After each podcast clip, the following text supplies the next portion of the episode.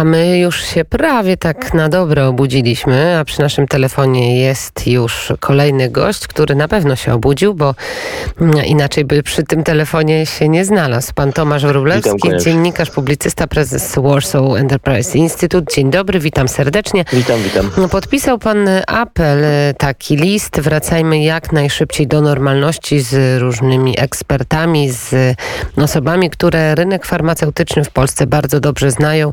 Jak najszybciej do tej normalności proponują Państwo wrócić?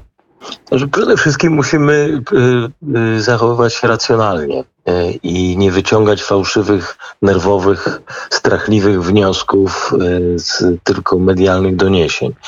Przede wszystkim musimy pamiętać, że mamy już bardzo dużą liczbę osób, nie tylko zaszczepionych, ale również i osób, które już albo przeszły wirus COVID i mają jakiś tam stopień odporności.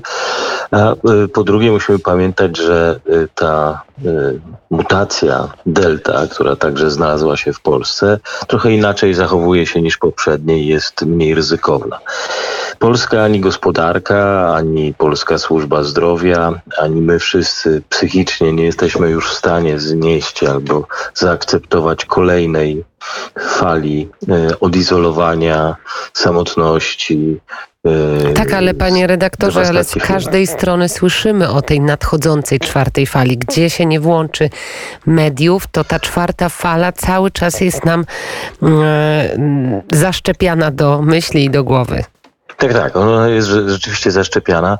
E, prawda jest taka, e, że dzisiaj jest większe prawdopodobieństwo, że ktoś z nas e, umrze topiąc się w wannie albo jedząc coś, co spowoduje, że się zakrztusi.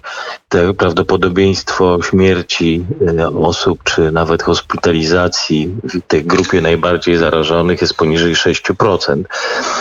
I natomiast zagrożenie dla systemu gospodarczego i tkanki społecznej jest znacznie poważniejsze. Musimy nauczyć się żyć z ryzykiem. Ja wiem, że zachodnia cywilizacja wypracowała sobie jakiś taki wysoki stopień awersji do ryzyka i y, udawania i oszukiwania się, że jesteśmy w stanie funkcjonować i przeżyć y, bez, nie narażając się na nic, na żadne wypadki, na żadne zagrożenia. Wirus tej mutacji delta jest oczywiście y, groźny i oczywiście jest niebezpieczny, ale tak jak powiedziałem, znaczna część społeczeństwa jest już albo zaszczepiona, albo zdobyła naturalną odporność, a pozostałe osoby powinny jak najbardziej chronić siebie i brać więcej odpowiedzialności na siebie. Mówię o osobach powyżej 60 roku życia albo osobach, które mają jakieś y, wrodzone czy naturalne y, zagrożenia dodatkowe i predysponujące do ciężkiego przejścia COVID-u. To jest mnóstwo technologii i e, metod higienicznych i wspierania osób, e, które znajdują się w trudnej sytuacji przez służbę zdrowia. Oczywiście.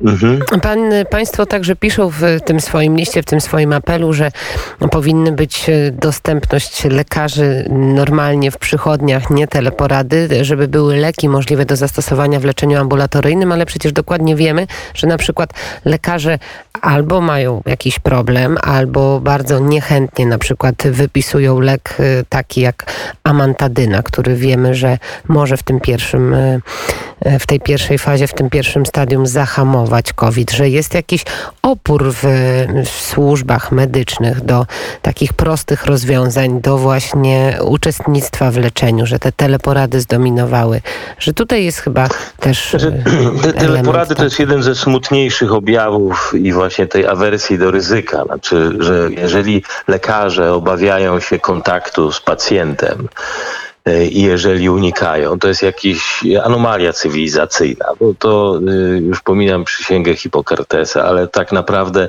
to e, wszyscy powinniśmy mieć jaką, jaką grupę profesjonalistów, na których możemy polegać. I zawsze tak było. Lekarze są osobami na pierwszej linii frontu. Teleporady u dermatologa, teleporady u kardiologa. To zaczynają być absurdalne rozwiązania. My mamy znacznie większy problem w tej chwili z ilością e, chorób, e, które nie zostały rozpoznane na czas, zwłaszcza chorób nowotworowych, niż z COVID-em. I będziemy mieli znacznie poważniejszą falę w przyszłości. To wnioski, które są nawet Komisji Europejskiej z takiego komunikatu na temat wniosków, jeżeli chodzi o służbę zdrowia, mówią, że konieczne jest jak najszybsze wypracowanie technologii, która pozwala na leczenie czy opiekę nad e, osobami chorymi e, czy wymagającymi e, leczenia prewencyjnego w innych segmentach, bo to jest w tej chwili największe. Panie redaktorze, a jak, tak, a jak pan się odnosi do paszportów covidowych i do tego, co się na przykład dzieje w Hamburgu, że nie możemy wejść do żadnego sklepu, centrum handlowego bez pokazania takiego paszportu covidowego, bez e, po prostu pokazania, że jesteśmy albo zdrowi, albo mamy odpowiedni test? No to jest nie tylko w Hamburgu, to jest także i w Nowym Jorku, w wielu miastach e, Stanów Zjednoczonych. Na razie nie mamy żadnych dowodów, że e, te wprowadzanie tych testów i ograniczeń w jakikolwiek sposób przyczyniło się do zmniejszenia zarażeń COVID-em. Takim przykładem jest na przykład stan Iowa, w którym, który ma znacznie lepsze wyniki, jeżeli chodzi o ilość osób zdrowych, czy tam tym niezakażonych, niż większość stanów w okolicy, mimo że w Iowa nie ma już żadnych restrykcji, zostały zniesione. Nie wiemy do końca, jak najwyraźniej ten wirus się panoszy, ale wiemy, że te metody higieniczne, technologie prewencji, które są wprowadzane na siłę, nie działają. To jest jedna kwestia. Druga to, i to piszemy też w tym liście, zwracamy uwagę, że cała nasza cywilizacja oparta jest na wolnościach osobistych i indywidualnej odpowiedzialności, podejmowaniu decyzji za samego siebie, decydowanie, czy chcemy iść do restauracji, czy nie chcemy iść do restauracji, decydowanie, czy y, chcemy poruszać się po mieście, czy nie. Precedens ograniczania wolności osobistych jest bardzo groźny na przyszłość. Znaczy dajemy narzędzia państwu, które w przyszłości będzie mogło je wykorzystywać w zupełnie innych celach. Nie chcę nawet teraz spekulować w jakich, ale w każdym razie nie jest to coś, co jest zgodne z naszą tradycją, cywilizacją zachodnią i na pewno nie jest to świat, w którym byśmy chcieli żyć. Mamy te, mhm. Panie redaktorze, to posłuchajmy, co powiedział podczas e, po dokładnie posiedzeniu Rady Gabinetowej prezydent Andrzej Duda, bo to chyba jest ważny e, głos w debacie, która toczy się, jeżeli chodzi o szczepienia. Posłuchajmy. Cały czas pojawiają się informacje o tym, że mogłoby dojść do obowiązkowych szczepień. Przede wszystkim boją się rodzice, że dzieci będą musiały być wszystkie obowiązkowo szczepione. Chcę panu premierowi i państwu powiedzieć jedno. Otóż jestem absolutnie przeciwnikiem obowiązkowego szczepienia przeciwnikiem. Uważam, że spowoduje to niepokoje społeczne. Uważam, że jest to kwestia odpowiedzialności ludzi i każdy tą odpowiedzialność powinien ponosić sam. Czy rodzic zdecyduje się wyrazić zgodę na zaszczepienie dziecka? Czy rodzic sam będzie, zdecyduje się poddać szczepieniu? Każdy powinien taką decyzję podjąć osobiście. E, to słowa prezydenta Andrzeja Dudy zaraz po posiedzeniu Rady Gabinetowej. Jak pan redaktor odnosi się do tych słów? Bo już fala komentarzy negatywnych oczywiście pod adresem Andrzeja Dudy mm, została skierowana. Lekarze wypowiadają się, że jest to wypowiedź niezrozumiała, szkodliwa, niebezpieczna, a pan co sądzi? Ja uważam, że w pełni się zgadzam z, panem prezydentem. Uważam, że zbyt wiele w ogóle kwestii w Polsce, ale w, na, w Europie, w, tej, w zachodnim świecie w tej chwili zostało odebrane decyzji e, osobom, jednostkom.